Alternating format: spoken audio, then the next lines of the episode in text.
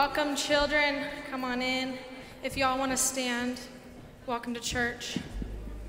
Thank you for joining us.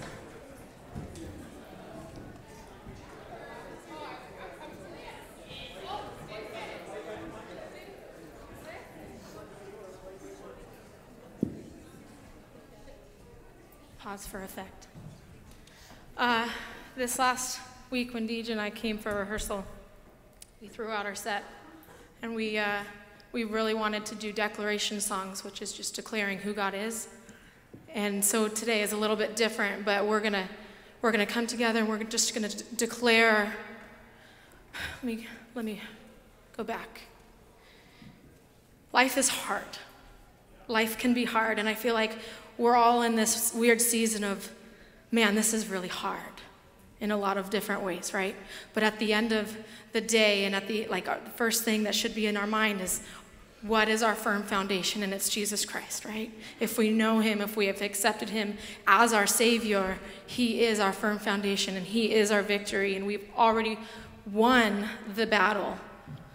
We just have to walk in that, right? In the faith. So this morning, and I'm super excited to have the kids join us because they've been bringing an extra element of I don't know, Holy Spirit, I don't know. It's just been really great. So I do have a scripture in First Chronicles, and this is from David, coming from a heart of gratitude. And this morning I wanted to pray it. I wanted to pray it from that angle. It says, "Praise be to you, Lord, the God of our father Israel, from everlasting to everlasting. Yours, Lord, is the greatness and the power and the glory and the majesty and the splendor, for everything in heaven and earth is yours. Yours, Lord, is the kingdom. You are exalted as head over all, Wealth and honor come from you. You are the ruler of all things. In your hands are strength and power to exalt and give strength to all. Now, our God, we give you thanks and praise your glorious name." So we're going to start off with just a couple minutes of singing God to who God is. Whoever he is to you, we're going to sing.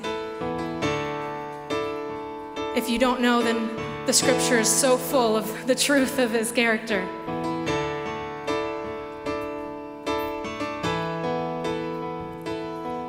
Alpha, Omega,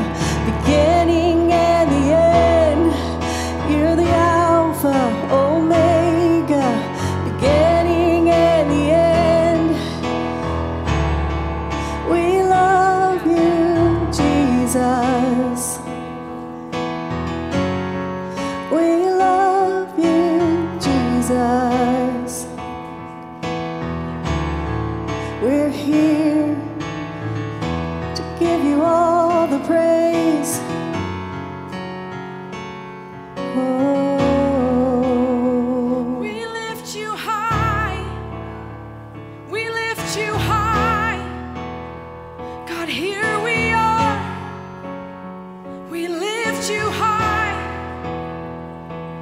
bring you our situations.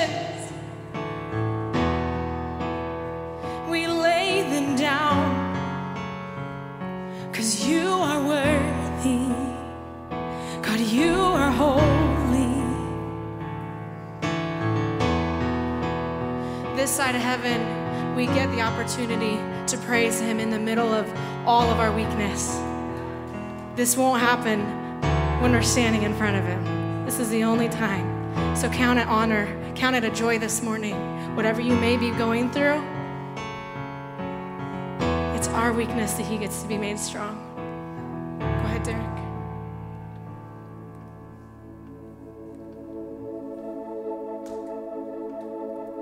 Our fight is with weapons unseen. Your enemies crash to their knees as we rise up in worship.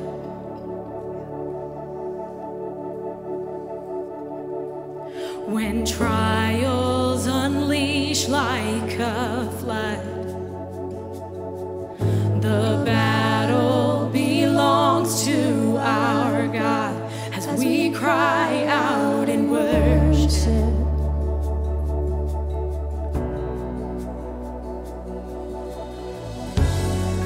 The victory is yours. You're riding on the storm. Your name is unfailing. Though kingdoms rise and fall, your throne withstands it all. Your name is unshaken. What hell meant to break us has failed. Now nothing will silence our praise. We will cry out in worship.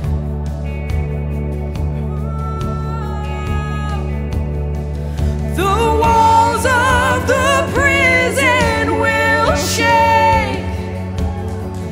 The chain-breaking King will rise to save as we cry out in worship. Oh,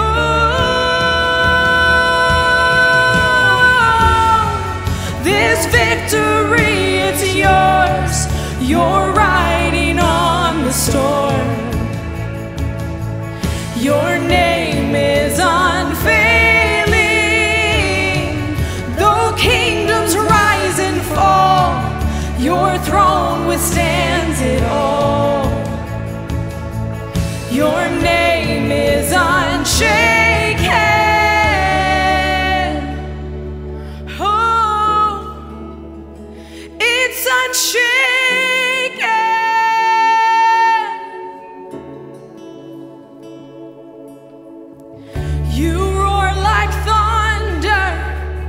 Nothing can tame a God all-powerful, all-powerful. We pull down heaven with shouts of praise, a God all-powerful, all-powerful. You roar like thunder, nothing can tame a God all-powerful, all-powerful. We pull down heaven with shouts of praise. A God all-powerful, all-powerful. The victory, it's yours. You're riding on the storm. Your name is unfailing. Though kingdoms rise and fall, your throne withstands it all. Your name is unshaken. You roar like thunder. Nothing can tame a God all-powerful, all-powerful.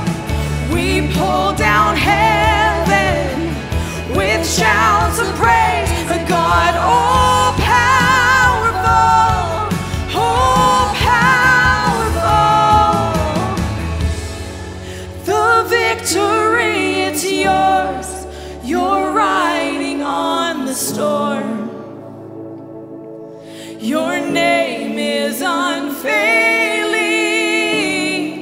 Though kingdoms rise and fall, your throne withstands it all. Your name is unshaken.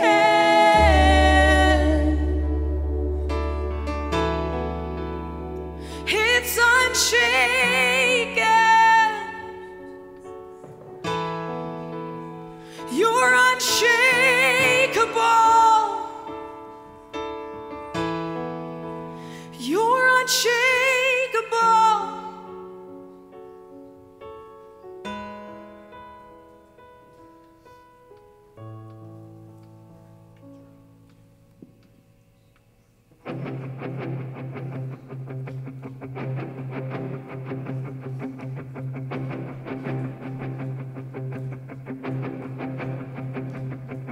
I raise a hallelujah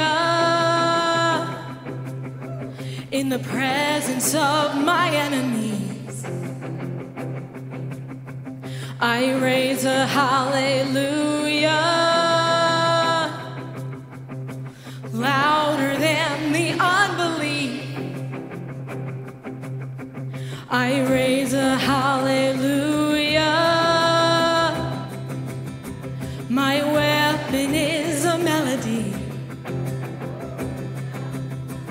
I raise a hallelujah.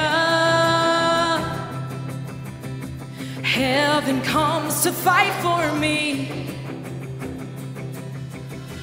I'm gonna sing in the middle of the storm. Louder and louder, you're gonna hear my praises roar. Up from the ashes, hope will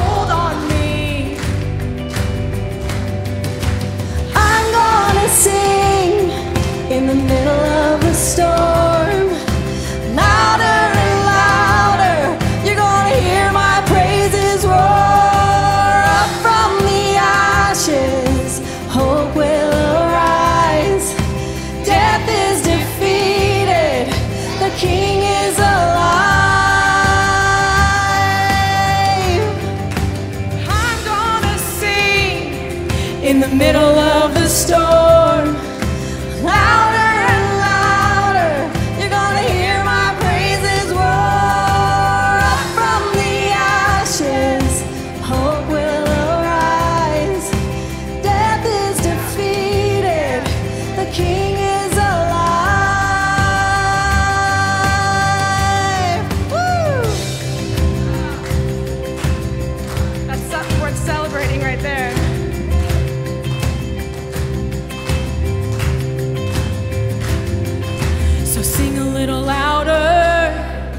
Sing a little louder, sing a little louder, sing a little louder, sing a little louder, sing a little louder, sing a little louder, sing a little louder, so sing a little louder. Sing a little louder. My weapon is a melody.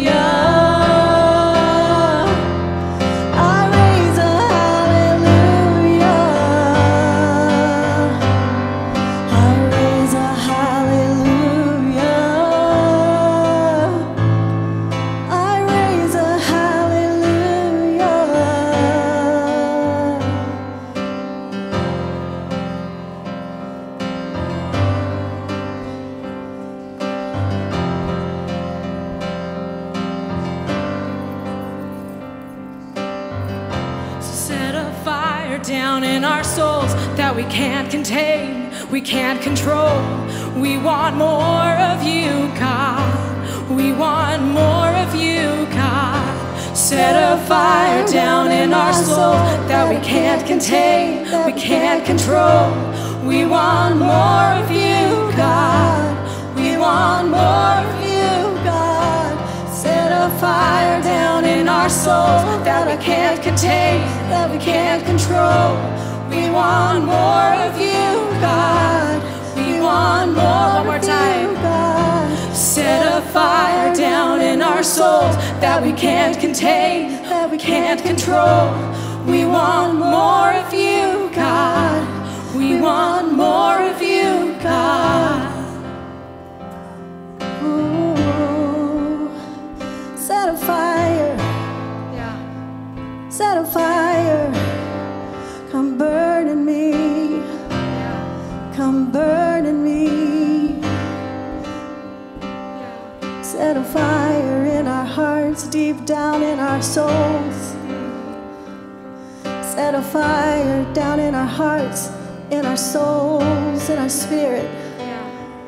Come burn in us, come burn in us. Ooh, come burn in us. Good morning, everybody. Hi. I am real quick, I just want to read a little bit of Ephesians. A peace. In him we have redemption through his blood. Yeah. The forgiveness of our trespasses according to the riches of his grace that he richly poured out on us with all wisdom and understanding. He made known to us the mystery of his will according to his good pleasure that He purposed in Christ as a plan for the right time to bring everything together in Christ. Both things in heaven and things on earth in him. You guys, everything seems to be devaluing on this world. And so the value of God and the riches that he uses for his purpose seem even more valuable now. So I just want to thank you for supporting your local church ministry. And I want to encourage you, if you are thinking about getting committed, to come speak to myself or Derek, one of the deacons, or anybody really that walks around with a name tag. We're all pretty committed to this family body. And we can talk about that. The ways that we give here at our church, we have got a mailbox. Yeah, we're like that. It's outside. We also have a giving box. It's inside. On our website, newlifehistoria.com, there's ways to give. And also, we use the Church Center app. Real quick prayer. Lord, I thank you for the character in Christ, the real currency for these spirits that we are. Lord, thank you for building that up in all of us. It is a constant work that you have to do in us. Lord, I thank you for not tiring. Lord, I thank you for supporting our earthly bodies and what we need to survive on this earth for a while. Lord, I ask for your blessing on those that commit what they don't have to, but what they do out of obedience and love for you. More of that character of Christ. Thank you, Father. In Jesus' name. Amen. Amen.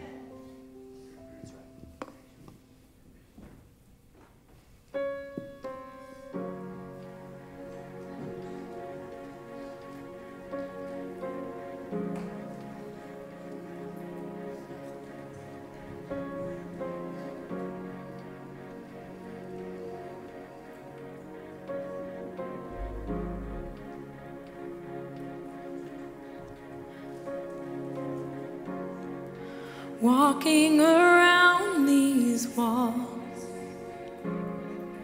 I thought by now they'd fall, but you have never failed me yet.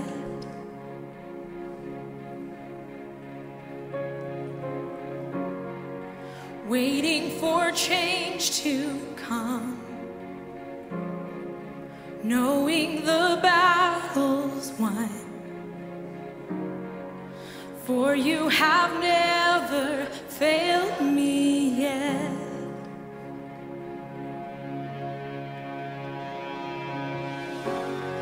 Your promise still stands. Great is your faithfulness, faithfulness. I'm still in your hands. This is my confidence, you've never failed me yet.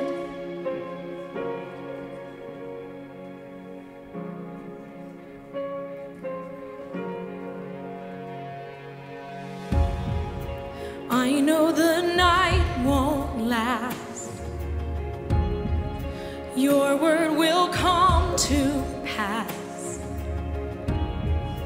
My heart will sing your praise again.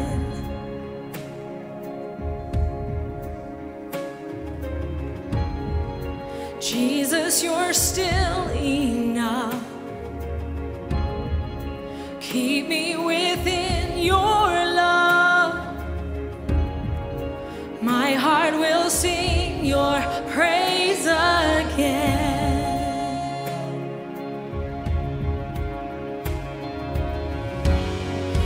Promise still stands.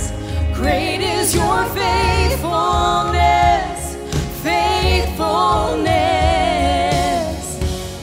I'm still in your hands. This is my confidence. You never fail me yet. Your promise still stands. Great is your faithfulness.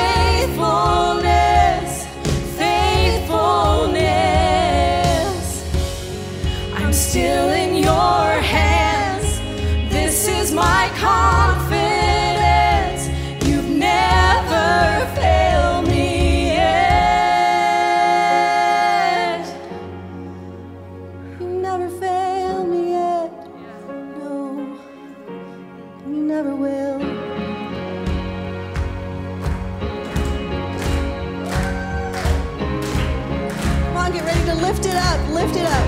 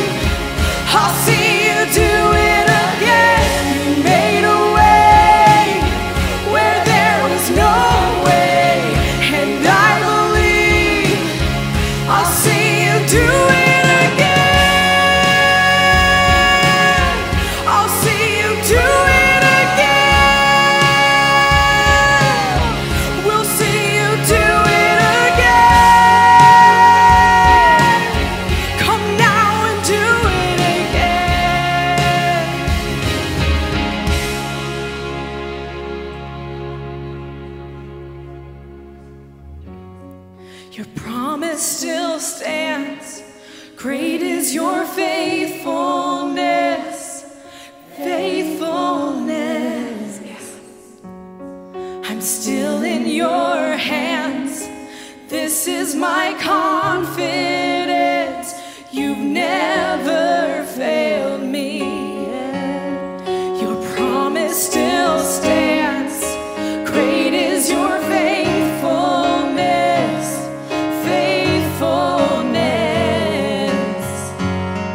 I'm still in your hands.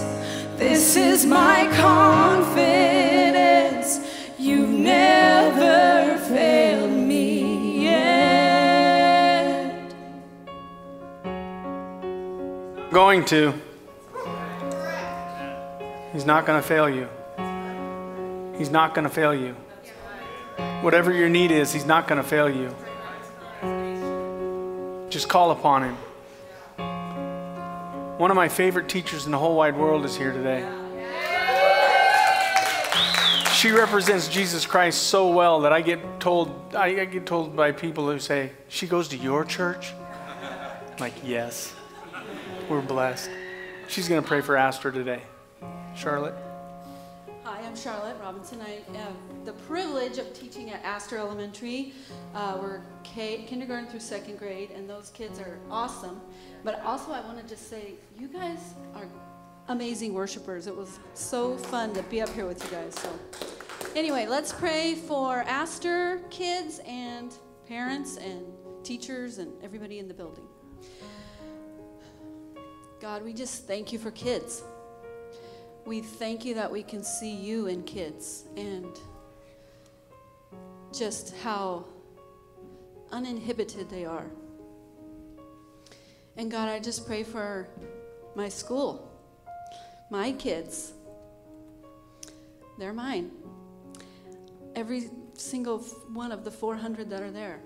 And God, I just pray for them as they walk in those doors, that they just feel loved. They feel loved, and they feel accepted, and they feel free to be who they are. And God, I pray for our kids that are in Astor, that their light, your light just shines through them, and they look like Jesus with jeans on in school, Father, and that they're just kind, and they treat others the way they want to be treated, and they're respectful, and they're forgiving kids, so that other kids and adults see you. And that's how we're going to change the world, God. And I just pray for every little heart that enters that building.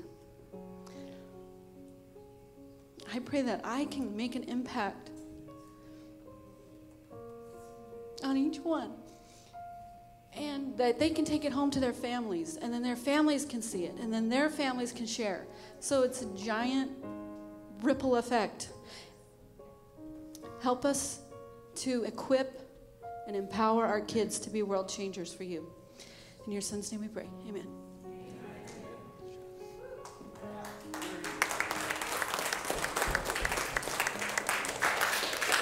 Let's go ahead and dismiss the kids at this time. You are dismissed, and y'all may be seated.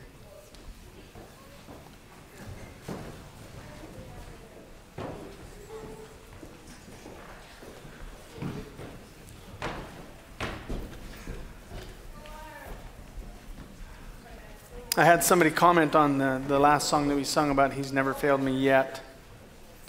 And the comment was, yet? We need to change that just to He's never failed me, and He's not going to, because His word is never going to fail. It's never going to return void. It's never going to fail. That means we're getting closer to heaven all the time. Amen? Amen. There's one person excited about heaven. Is that my wife? Oh, that was Elsie. Could be either. Turn in your Bibles to Judges chapter 6. And we're going to study for a little bit. Now, my gifting is not as much in teaching as it needs to be. And so I'm going to pray for an anointing, a teaching anointing today, just because I can teach. I just prefer to preach. I prefer to just to tell you what it says and tell you to repent and get right with God, instead of telling you this is what it says and then repent and get right with God. That may be the way the day turns out, but we'll find out. But Judges chapter 6 and verse 10. And I said to you, I am the Lord your God. It's God speaking to Gideon. I said to you, I am the Lord your God. You shall not fear the gods of the Amorites in whose land you dwell, but you have not obeyed my voice. You have not obeyed my voice. The children of Israel were in bondage to an enemy because they would not obey the word of God. They would not trust the word. They would not obey it. And so God put them in a position to where they would need to trust in him. And that's not a place that any of us want to be, but often it's a place that we end up in. Amen? Okay. Let's pray. Let's just... I'm going to pray on the floor. I just feel like being closer to you guys because y'all seem to be moving farther back from me. I'm going to I'm going to pray right here to the sin in the room. Right. Better get going. Gracious Heavenly Father, Lord, these people need to know your voice. And they need to be sure of it, so much that they would change their whole lives because they know that it's the God of the heavens that's speaking to them. That the preaching they hear today is through a weak vessel. And it's the words of God, it's the word of God that speaks to the heart of man that we need to hear today. So I ask you to give me something that doesn't supernaturally come to me as well as it needs to be. And so I ask for that supernatural ability to teach something today that will help them know your voice, that will help them understand what you're trying to say to them and how you're trying to say it and what you want for them and from them.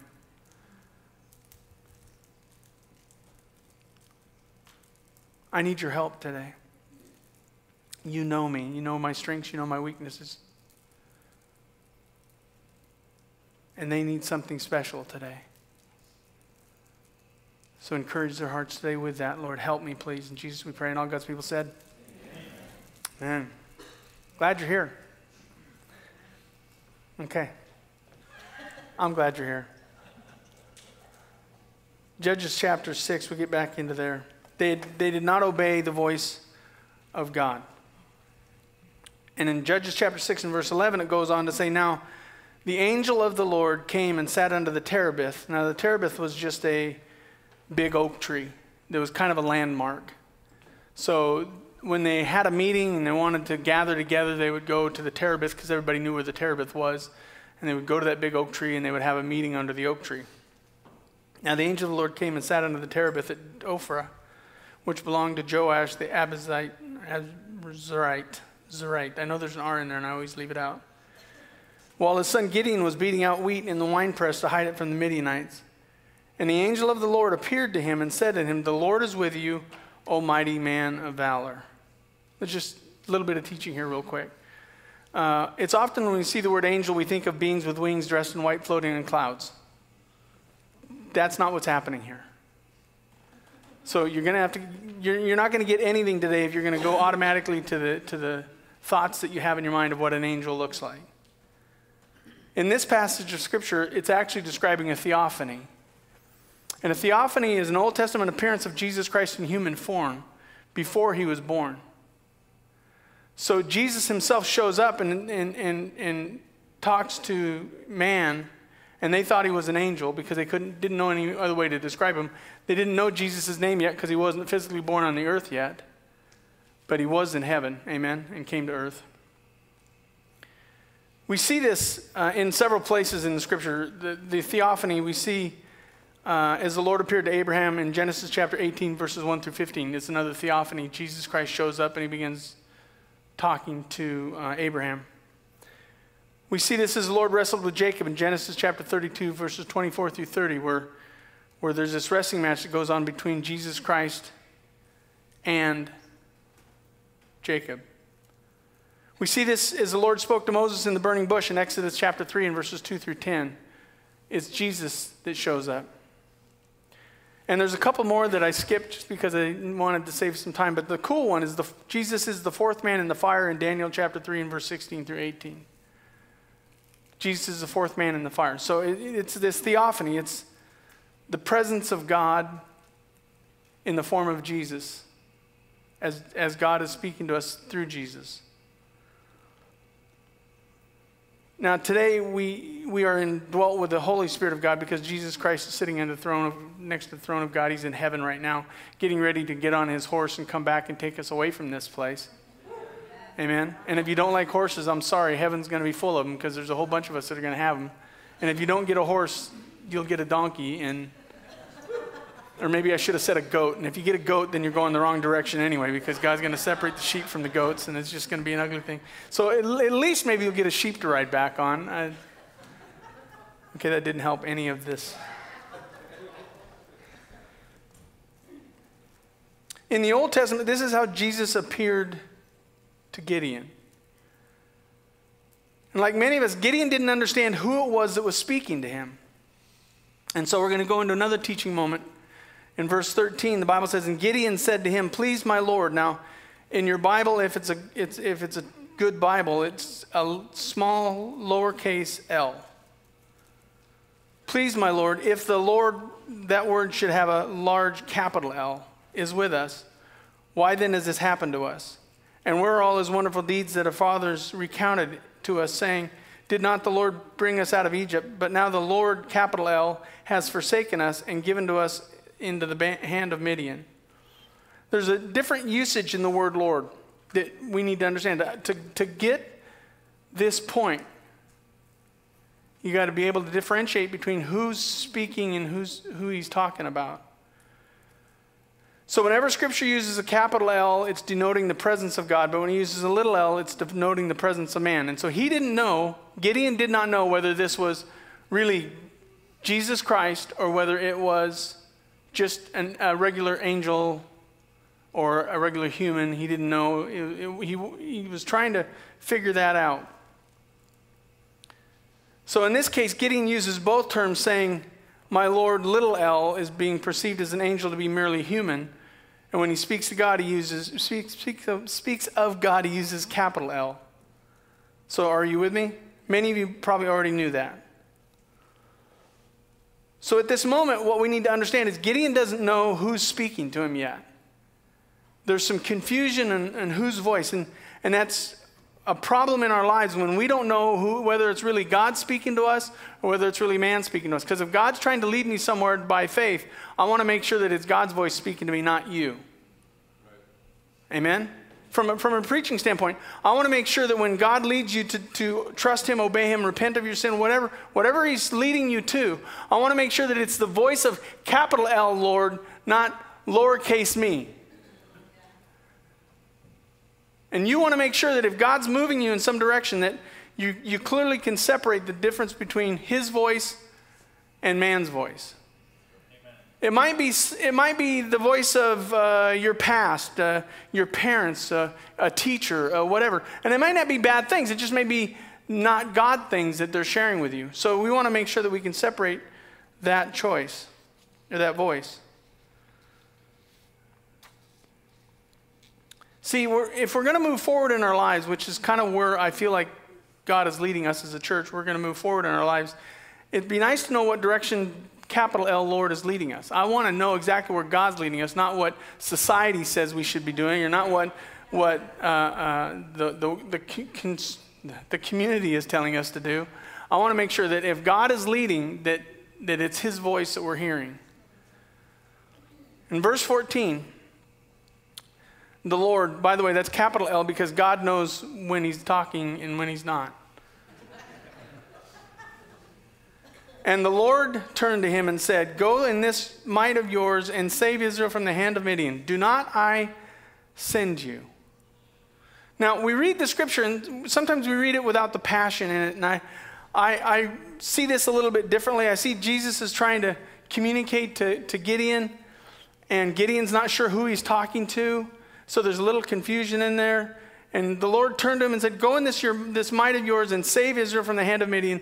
Do not I send you?'" It's not, "Do not I send you?" I take this as God saying, "Come on, man. I'm trying to talk to you. I'm trying to lead you. I'm trying to encourage you. I'm trying to get you to Trust my word, because we're going to do some great things together, and I want you to know that it's my voice, nobody else's voice. Stop the confusion.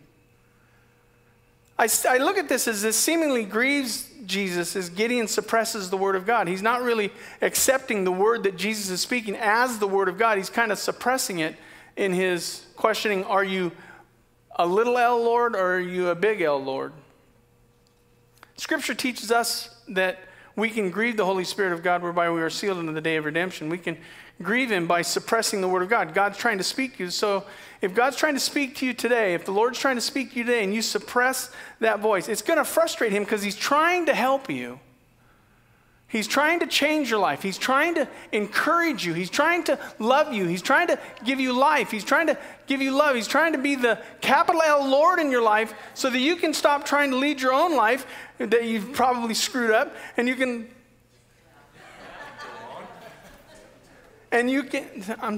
back to teaching, I know. And you can move forward in your life. I think a lot of you are stuck in place because you're frustrating the Holy Spirit of God who's been trying to lead you and trying to speak to you and trying to guide you, but you keep saying, is it really God or is it just that preacher man that likes to yell at me all the time? Is it just my wife? Is it just my husband? Is it just my kids? Is it just my coworker?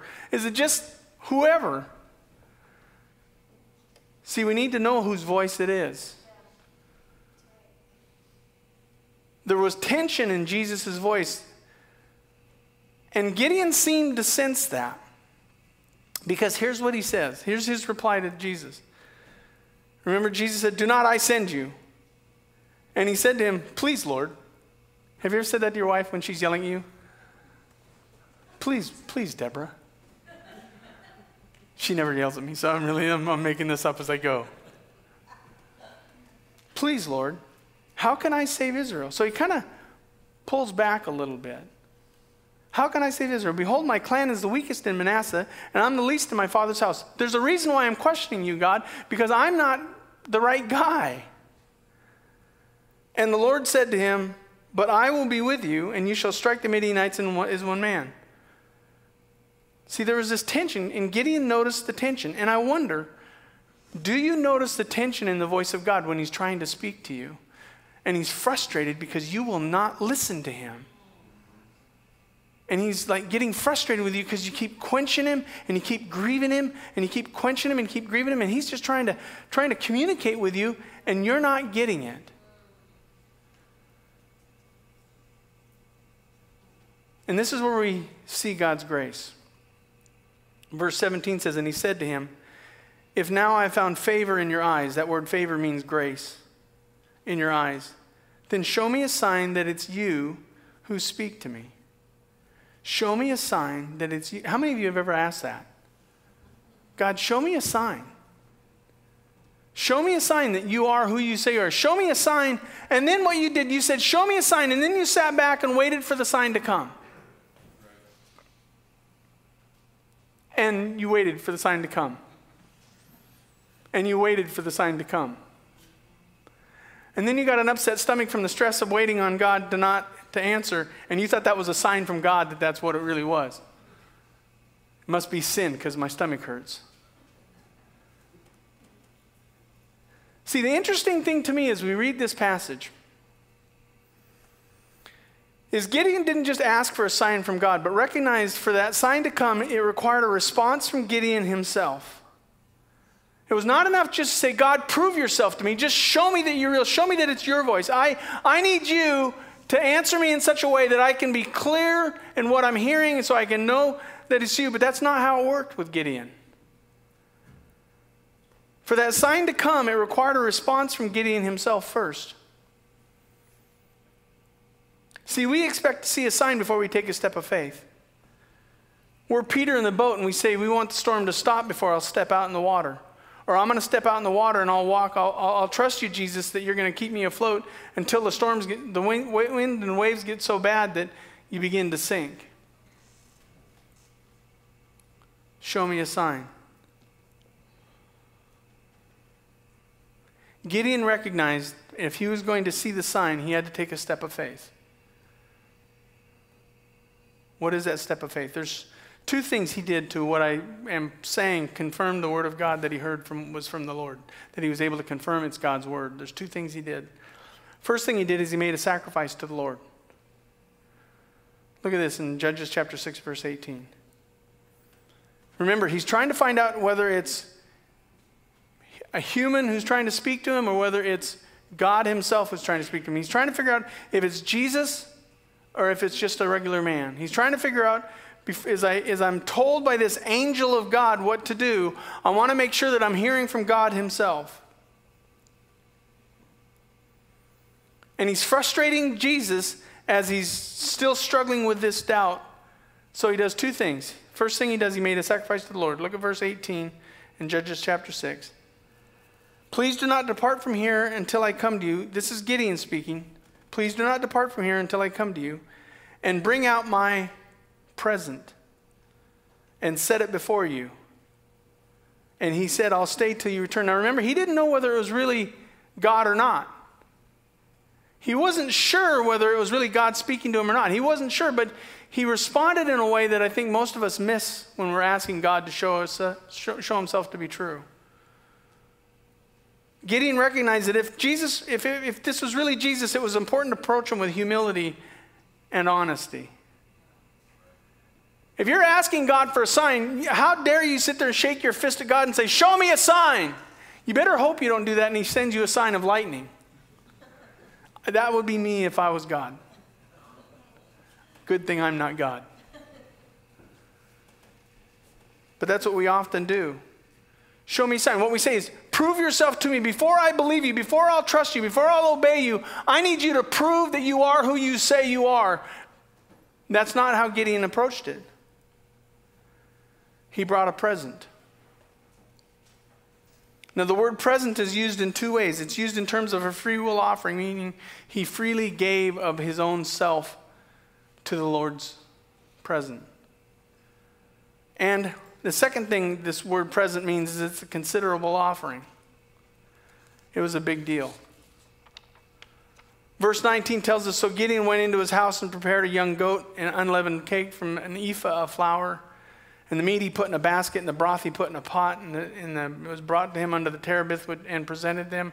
Again, remember, a terebinth is a place of a corporate setting. He brought it into a place where people knew that that's where you gathered together to either communicate about God when you couldn't go to the temple, or when you had a spiritual discussion, you would gather together at this terebinth. So what do we know? We know Gideon went into his own house. He didn't take this offering from somebody else. He went into his own house, and the goat he took from his family, it was his family goat. You ever have family goats? Those of you FFA parents. He took the family goat, he took the family's flour, and he gave them freely to God. Now this ephah of flour was about 35 pounds of flour, and then they made biscuits out of that. Now I don't know how many biscuits you can make out of 35 pounds of flour, but I think you can make quite a few. How many biscuits can you make out of that? She's from Texas, she should know this. It's a lot of flour. And we look at that and we see this goat and we see this flour and we think, well, that's not a big deal. Well, no, it's not a big deal to most of us. Give up a goat and 35 pounds of flour would be no big deal. Remember, Gideon was willing to give of himself, but this offering had to be considerable. And we got to remember what we've been learning about Gideon is his nation was being starved by an enemy. So for him to give up a goat and 35 pounds of flour was a big offering. And he took it away from his own family. I looked at it like it'd be like going into your house and emptying your fridge and emptying your freezer and emptying your pantry and then going and emptying your checking account, which for most of us, that's not a big deal. Okay. Maybe it is. Maybe we need to work on that a little bit. Emptying your checking account, emptying your savings account, selling your vehicles, selling your boats, fishermen. We suddenly do not like the Word of God now, do we? And we would present it to God as an offering just to know whether it's his voice or not. That it's not as simple as saying, show me a sign. He's saying, I want you to show me a sign, but I'm willing to offer you all that I have to get that sign proven. Now, this wouldn't be a big deal, except you got to feed your kids tomorrow, and you just emptied the house of everything that you'd have. That's what this offering was like in this day. Just to find out whether it was really God who was speaking to him or not.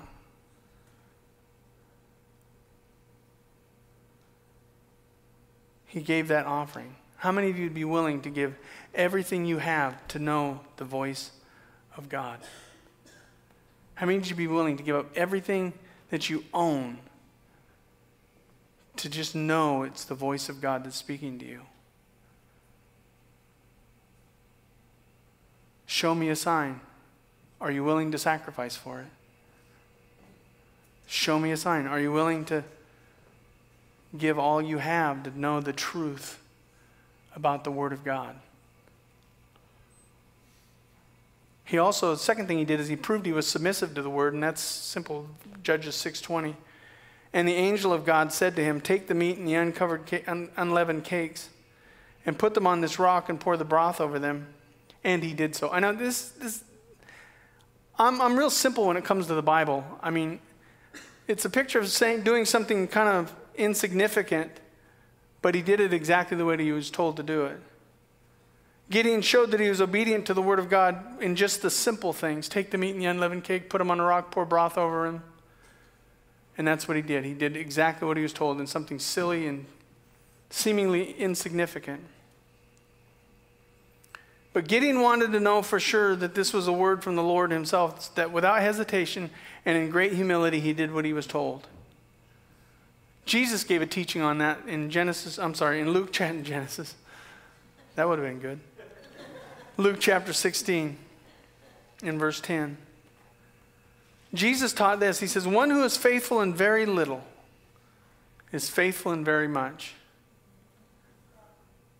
And one who is dishonest in very little is also dishonest in much. So he's talking about humanity, and he's talking about kind of how we do things. And he's saying if you're honest in the little things, you're going to be honest in the big things. If you're dishonest in the little things, you're going to be dishonest in the big things. Is that not true? Yeah. Have you had friends like that who they're honest in the simple things of your friendship, but then had that same friend who's dishonest in the simple things of your friendship? Like they don't call you until they have a need and they know you can meet that need?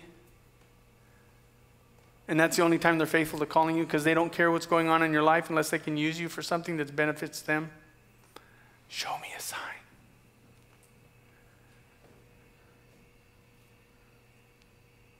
Gideon so wanted to be sure that without hesitation, he did what he was told. Jesus goes on to say, if you then have been not faithful in the unrighteous wealth, who will entrust you to true riches? You want to know what God's saying. You want to know how God's leading you, but that's true riches. To know where God's leading you and how he's leading you and how he's going to bless your life and how he's going to encourage you is true riches. To really know that the Word of God is the Word of God and that it's good for me and that it's healthy and helpful. If you have not been faithful in that which is another's, who will give you that which is your own? There's a lot of places I could have gone with that, but I thought about that from a standpoint of people who have taught you the Bible throughout your lives. How many of you have been unfaithful to the things they've taught you, even though they're true? And you know that they're true. But you can't be faithful in the simple things. Goes on to say, no servant can serve two masters, for either he will hate the one and love the other, or else he will be devoted to one and despise the other. You cannot serve God and money. Why are we talking about money? Because money is one of the biggest sacrifices we'll ever make.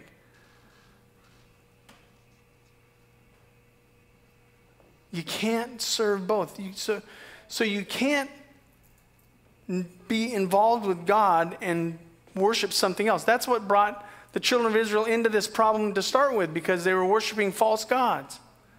I'm just going to say it. Your money is a false god. It will not save you. It will not save you. It will not make your marriage better. Well, we fight all the time because we don't have any money. Yeah, wait till you have money. You're going to fight over what she spends anyway. Amen. Or maybe him.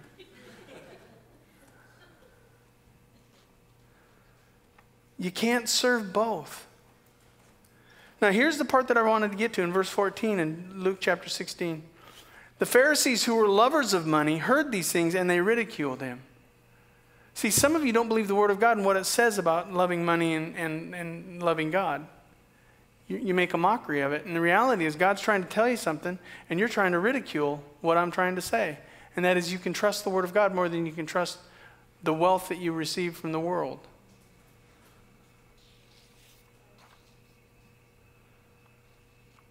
Would God trust you with greater truth if you won't obey the lesser truth? I think that's an honest question we could ask in the room.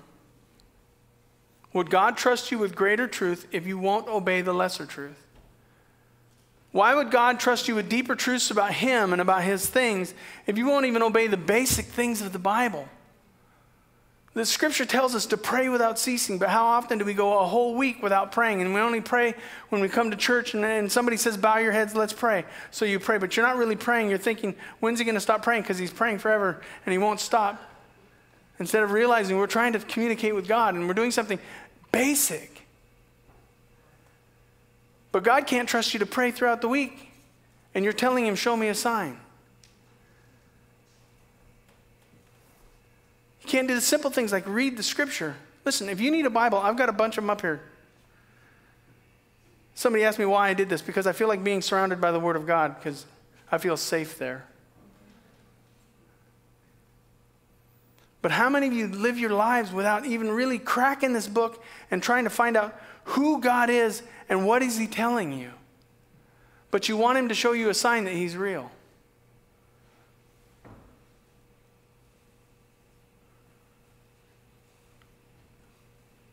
How many of you can't obey the lesser truth of not forsaking the assembling of ourselves together as the manner of some is, but exhorting one another, even so much the more as you see the day approaching? Hebrews chapter 10. Like, you can't even be faithful to gathering once a week. I'm not trying to rebuke you and make you feel guilty. That's not what I'm trying to do. I'm saying if you want more, but you can't do the basic things. And God wants, so you come, when you do come, you expect this powerful message and this powerful worship, but you ain't been here. Okay, we're having fun now, I can tell. This is why I can't mix preaching and teaching, because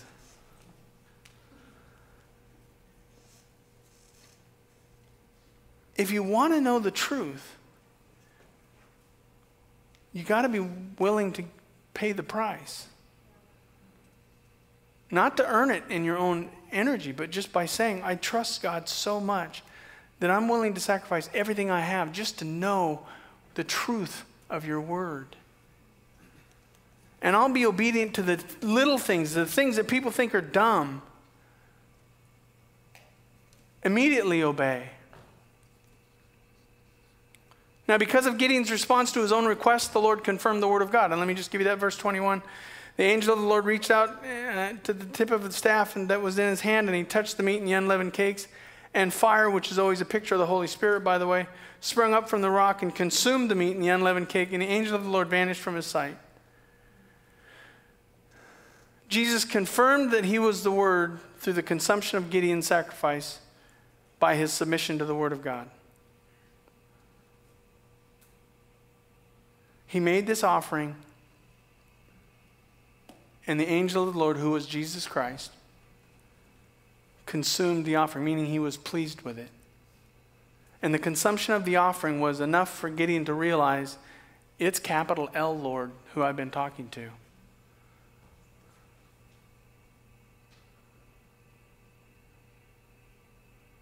How do we know this satisfied Gideon's request? How do we know this was the sign that he was looking for? Because look at what happened in verse 22. Then Gideon perceived that he was the angel of the Lord, and Gideon said, Alas, O capital L, Lord God. For now I have seen the angel of the Lord, capital L, face to face.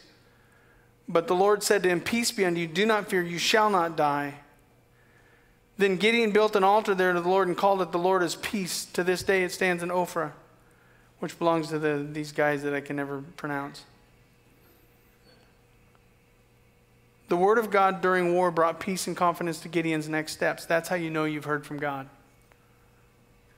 That's how you know you can trust what God says, because in the midst of war, in the midst of difficulty, in the midst of trial, in the midst of tribulation, you have said, show me a sign, and God says, I'll show you a sign. I'm going to give you peace where there's pain. I'm going to give you joy where there's, I can't think of a J,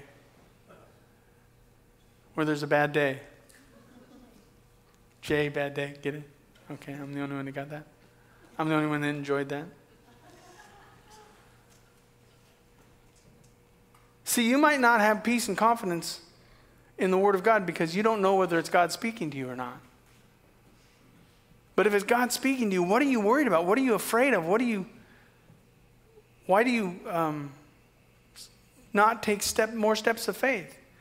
His sign is peace.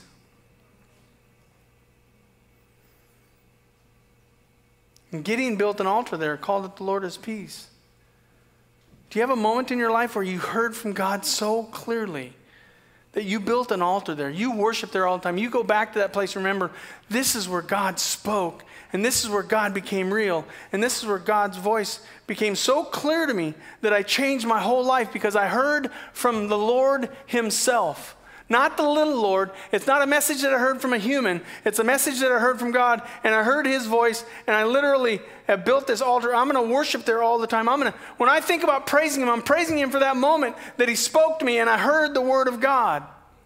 I remember when I was kind of new to this Christianity thing, even though I've been in church my whole life, I was laying on the floor, and I was studying the Bible, and all of a sudden, I had this epiphany.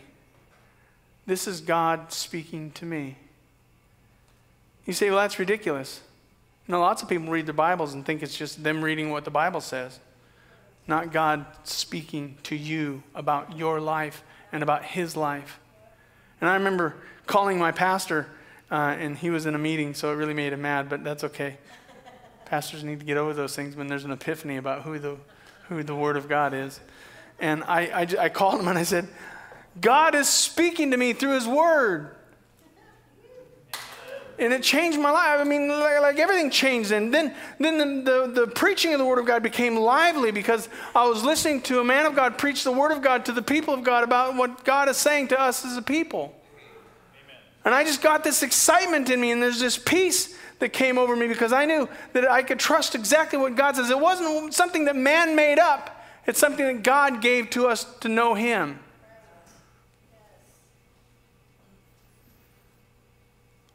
I'm currently questioning some leadership in my life, how God is leading me personally.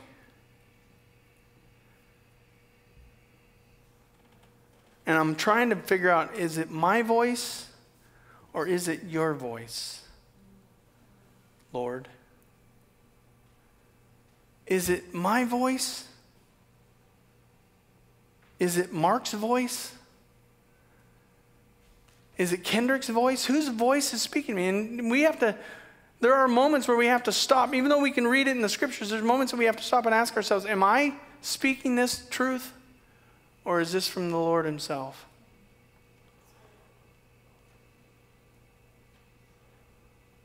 Will it be as simple as me asking God to simply verify his voice, show me a sign? Or is he asking me to take a step of faith? Is he asking me to trust him, though I may not fully understand the truth that he's asking me to obey?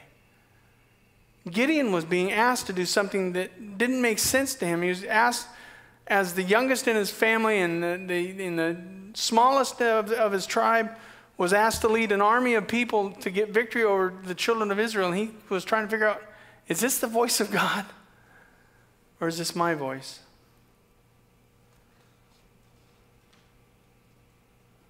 See, I just said all of this to, I think, unwind it this way. Before it was true, I knew. Before it was true, honestly, I knew whose voice it was. I knew this when I accepted Jesus Christ as my Savior. Paul said this in 1 Corinthians 15:1. He said, "Now I would remind you, brothers, of the gospel I preached to you, which you received, in which you stand, in which you're now being saved. If you hold fast to the word I preached to you, unless you believed in vain. For I delivered to you first importance that I which I also received." And here's the gospel according to Paul. "That Christ died for our sins, according to the scriptures. And he was buried, and then he was raised on the third day in accordance to the scriptures." See, before it was true, I knew that was true. Before that was true, before I ever even read that passage of scripture right there, I knew that Jesus gave his life for me. I knew it not because men taught me that, but because in my heart I knew it was true. I knew that Christ died for my sins. Romans 3:23 says, "For all have sinned and come short of the glory of God." I knew by just looking at who God is from the angle of creation that I needed somebody to pay for my sins, that my sins were going to keep me from God. Well, you still had to have somebody tell you that. No, I didn't. I knew it. I knew that my sins would separate me from God. I knew that when I would pray at night to a God that I did not know, and all I saw was darkness because of my sin. And I knew that that it was my sin. I didn't say, well, God's keeping me from him. I knew in my heart that it was my sin that was separating me from God. I didn't need to read a scripture that said that. I knew it in my heart.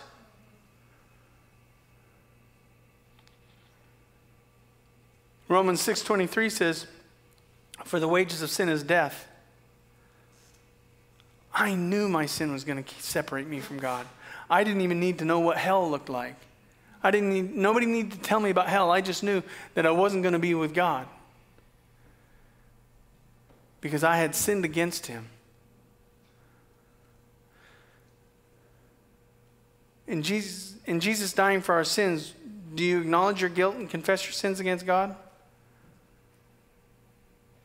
Have you acknowledged the fact that you've sinned against God? I mean, well, nobody told me that I've sinned against God. You know. You know.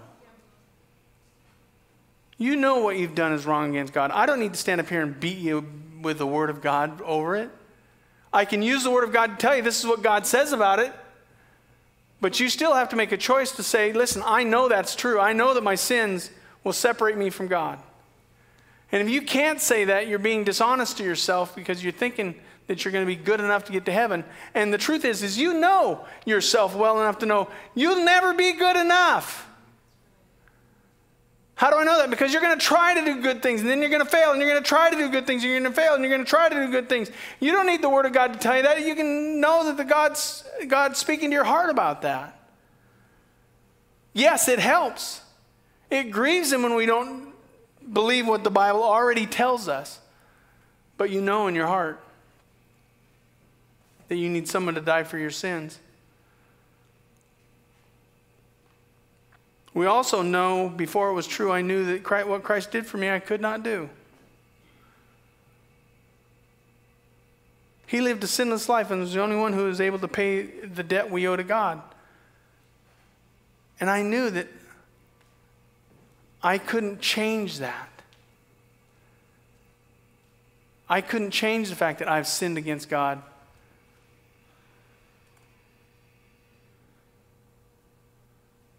That I needed Christ to do what I couldn't. I tried to get my wife to save me. She couldn't do it because she's a sinner. They're all uncomfortable when I call you a sinner, but if I call myself a sinner, they're okay. I knew that. 1 Peter chapter 2, verse 22 said this. Speaking of Jesus, he committed no sin, neither was deceit found in his mouth. When he was reviled, he did not revile in return, and when he suffered, he did not threaten, but continued entrusting himself to the one who judges justly, speaking of God. He himself bore our sins in his body on the tree. That's the cross. That we might die to sin and live to righteousness. By his wounds you have been healed. Dying to sin equals the sacrifice of my life to God's life. That's what Gideon did when he made his great sacrifice. He sacrificed his life and the life of his family for the Word of God. And lived to righteousness equals submission to God's life. So he gave up his life because he was a sinner and needed to trust in a God who is a Savior. And then he decided, I'm going to live in obedience by faith to God who's speaking to me. Isn't that what happened one day? You realize that if I'm going to be saved, I can't save myself. But I need to freely give myself to the God who can. Through Jesus, I needed to trust Jesus, not myself. How many of you know that in your hearts? You know you had to trust Jesus before it was true you knew.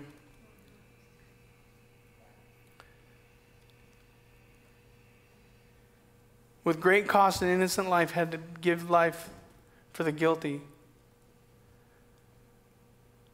And I too must surrender my life to him. And I think that's what's missing in a lot of people who claim to be Christians is we're not surrendered. We don't surrender our lives to God, even in the simple things. We want salvation, but we don't believe so much in him that we're willing to sacrifice and to submit to his word and his ways. And you know, listen, when I use that term, that word submit, you know there's areas of your life you should be submitting to God, but you're not. You know it. You know, you don't even need a scripture to teach you that. You know there's things you're holding back from God. You know there's things you're doing that are against God. You know it in your heart. Even though you haven't seen it with your eyes, even though you haven't seen it clearly, you still know God. How do I know that? Because God's trying to speak to you about you. Before I knew it was true, I knew Christ defeated death. If God is a loving God, he's going to make a way for me to be saved. Scripture says he was raised on the third day. I love how 2 Timothy chapter 1 and verse 10 says it. It says, and which now has been made manifested through the appearing of our Lord Savior Jesus Christ. And they're talking about him being risen from the dead. Who abolished death and brought life and immortality to light through the gospel. I may not have understood it was Jesus that did that for me, but I did understand that if God loved me, he would make a way for me to be saved. And it wasn't going to be through any of my good works or any of my good ways, but it was going to be through his love. His love was shown in the name of Jesus Christ, who gave his life that we might have our sins forgiven. He paid the price for us. He suffered and died for us. And he defeated death. So I know this, when I die, because of Jesus Christ, not because of anything that I have done or anything that I think or anything that you have taught me or said to me. I know because of what he says, I will never die. Physically, I'll die. Who cares? Have this body. It's already ruined anyway. I already ruined it for him. It's not even good for heaven.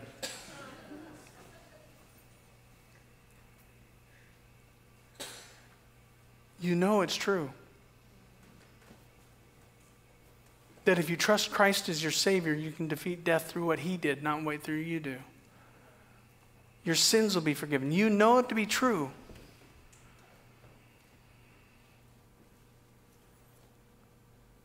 Before I knew it was true, I knew that Christ delivered me salvation as a free gift by faith. I knew God wasn't going to charge me for it. I knew he wasn't going to make me do all these perfect things because I couldn't do them. I couldn't do them before I was saved. Why would he think I could do them after? Ephesians 2:8-9 says, for by grace you've been saved. By favor you've been saved. That's what Gideon was asking for. If I have found favor in your sight, show me a sign. And that sign was peace. For by grace you've been saved through faith, and this is not of your own doing. It's the gift of God, not a result of works, so that anyone may boast. Romans 10:9 says, because if you confess with your mouth that Jesus is Lord, capital L, and believe in your heart that God hath raised him from the dead, you will, and I'm going to use King James, you shall be saved. I knew that if I just trusted that God loved me and he sent me a Savior. And if I trusted in that Savior, that he would pay for my sins. And all I have to do is receive his grace by faith. Without seeing a sign. Listen, I've never personally seen Jesus Christ on this earth. But I felt his peace.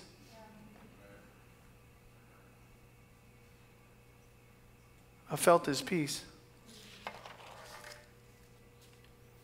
His suffering had to pay for my sin. His sinlessness had to satisfy God's demand for righteousness shown through his resurrection. He was righteous. And my choice is to receive or reject his salvation. And you don't need a preacher to tell you that. You know in your heart that if your sins are going to separate you from God, that you need to surrender your life to him. All of it. And you need to submit to his word, the simple things. For whosoever shall call upon the name of the Lord, Scripture says, shall be saved.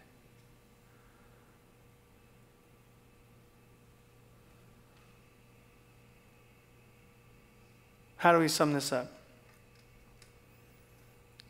The natural man, 1 Corinthians 2:14. Last moment of teaching. Because we have a baptism. There's a 10-year-old girl who's going to get baptized today. Amen. And I was asked this question at 7:30 in the morning. They said, if it's raining, what do we do? We go. Nobody said Christians were smart people. We are devoted to the Word of God. 1 Corinthians 2, verse 14 says, the natural person does not accept the things of the Spirit of God, for they're folly to him. He is not able to understand them because they are spiritually discerned. Gideon had two ways to go. He could either surrender his life and be submissive to the Word of God, or be separated from God forever. That was his choice. The natural person will not accept that, even though they know in their heart it's true. The natural person, because it's spiritually discerned, wants to find reasons to not believe it, and reasons not to obey it, reasons to struggle with it. You want to see a sign, but you want God to do the work. And God's already shown himself to be true. Gideon had such a desire to know the Word of God that he sacrificed his life to the Word of God. He sacrificed his own life to know the truth.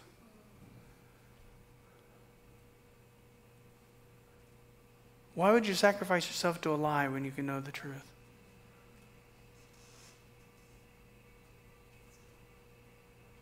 How do I know then that I've done that? How do I know? How can I be assured that I've heard from God, that I'm not just hearing from Pastor Andy Roberts, who just yells a lot? 1 John chapter 4 and verse 16 says, so we have come to know and believe the love that God has for us. So we have come to know and believe the love that God has for us. That's what Gideon felt when his offering was accepted, when his life was accepted. That Jesus came and burned up that offering, and the Holy Spirit verified it.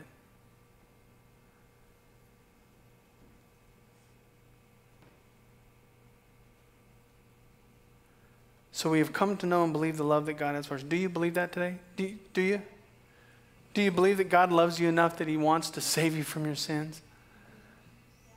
Do you believe that enough to sacrifice your life for it? Like, so that I might be saved, I can give up this old life, this sinful life, this life that just separates me from God. Can I give that up just so I can know the truth about what life is like when I'm trusting God?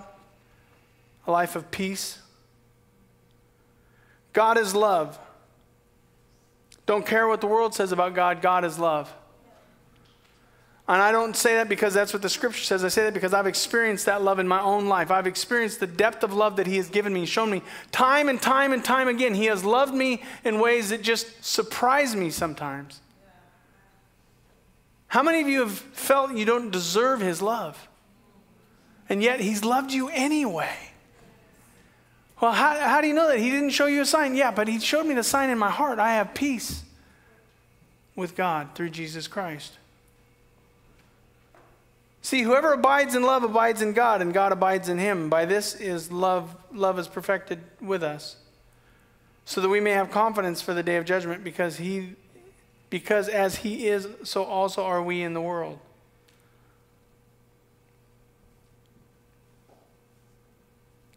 If the Spirit of God indwells you, you should have peace.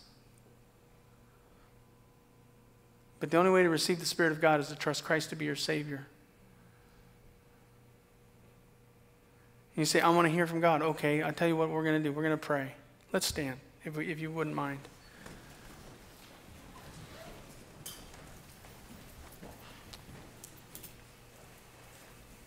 Father, I know.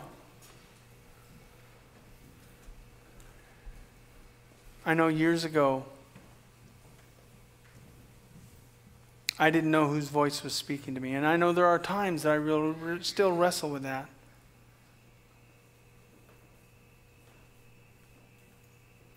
But I know you're trying to communicate with us today.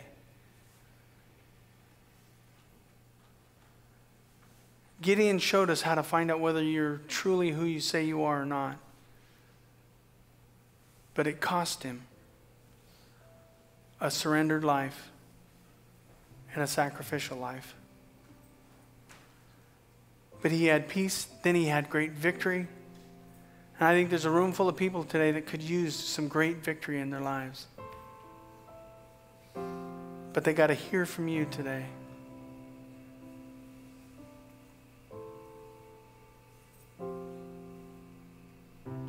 For me, before it was true, I knew it was true.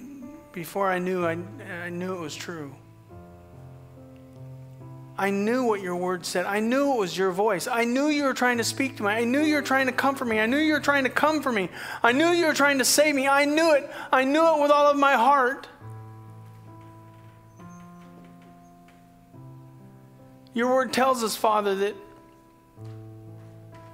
in this day and age, it's in the heart where we obey you. I don't have to follow rules, regulations to be saved. I can follow the sacrifice of Jesus Christ and surrender my life to that.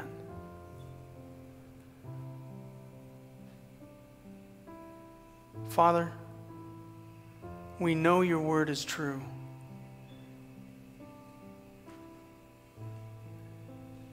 But are we listening to your voice?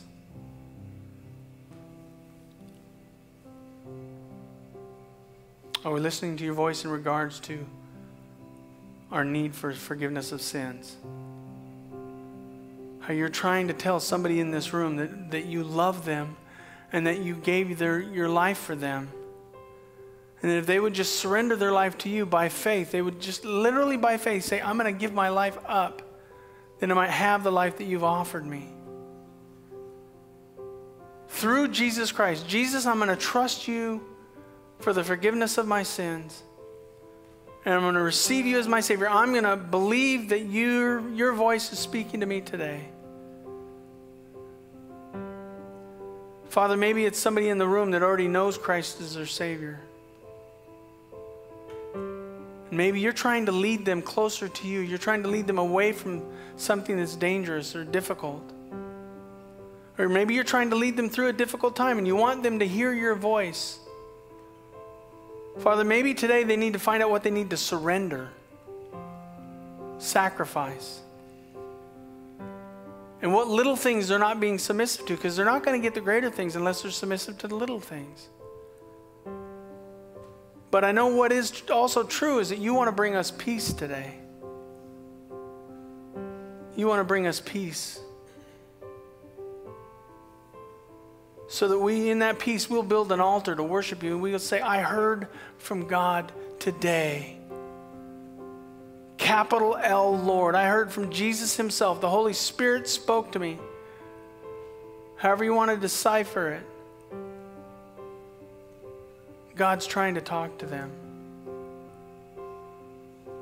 Open their hearts to hear. Surrender their lives to you today. To whatever challenge you have for them.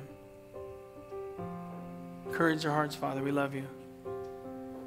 With heads bowed and eyes closed. If you, the Lord's been speaking to you and you need to surrender to that, why don't you come to this altar? I know we've kind of lost that place, but it's a step of faith. Heads bowed, eyes closed. The Lord spoke to you today. Come ahead.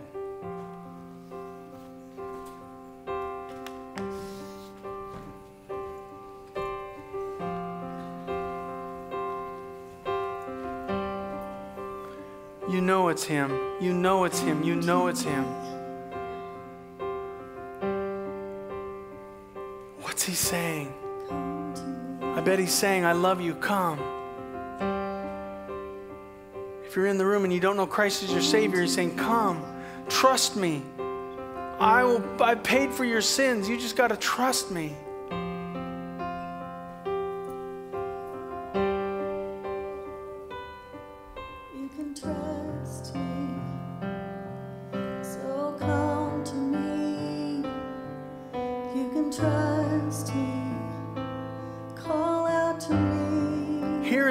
Today.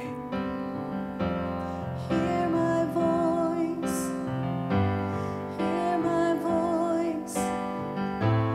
come to me. Don't listen to mine, listen to capital L, Lord. Listen to the Spirit of God who's either outside of you because you're not saved, trying to get you to trust him and surrender your life to him, or the Holy Spirit who's inside of you because you've already trusted him, who's trying to lead you into a better way. Maybe even lead you through a trial and you'll experience him in a greater way. And you've been fighting him off. You've been grieving him. You've been quenching him. You've been struggling with just trusting that he loves you and he's got the best life possible for you. Jesus said to both groups that I've come that they might have life and they might have it more abundantly. More abundantly. The life in Jesus Christ is more abundant, and you know that to be true.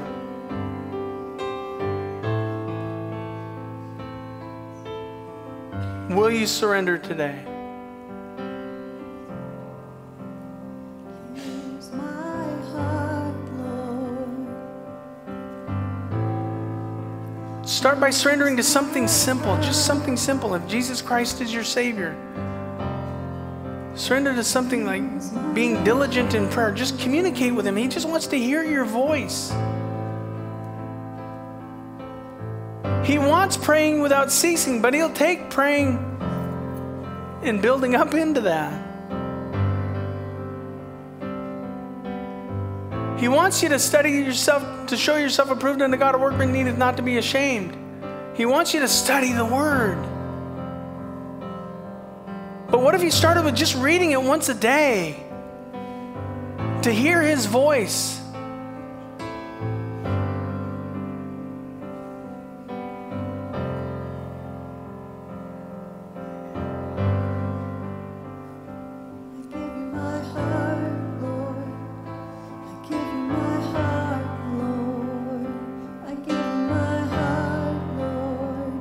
He wants to forgive you. He wants to save you.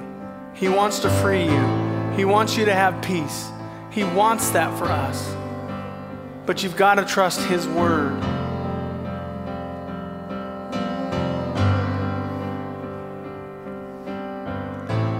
I surrender all. I surrender all. Father, it is my desire to hear your voice for myself. Please let not my voice be a hindrance to yours. As we leave this place, let your voice become clearer and clearer and clearer, but only if we seek to sacrifice whatever it takes to hear your voice clearly and to submit to your word, even in the smallest of things, so that we can know Not only that we know that it's true, but we can know that it's truly your voice that's speaking to us. We're waiting on you, Lord.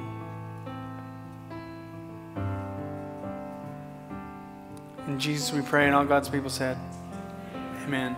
Please thank your teachers if they're teaching your children, because I've kept you a little bit longer than normal. And we have a baptism down at the yacht club. If you don't know where that is, ask Joey. Where's Joey? Ask Joey.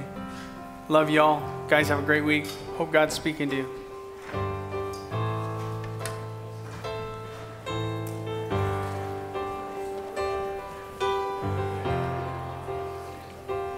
And don't forget your kids, please.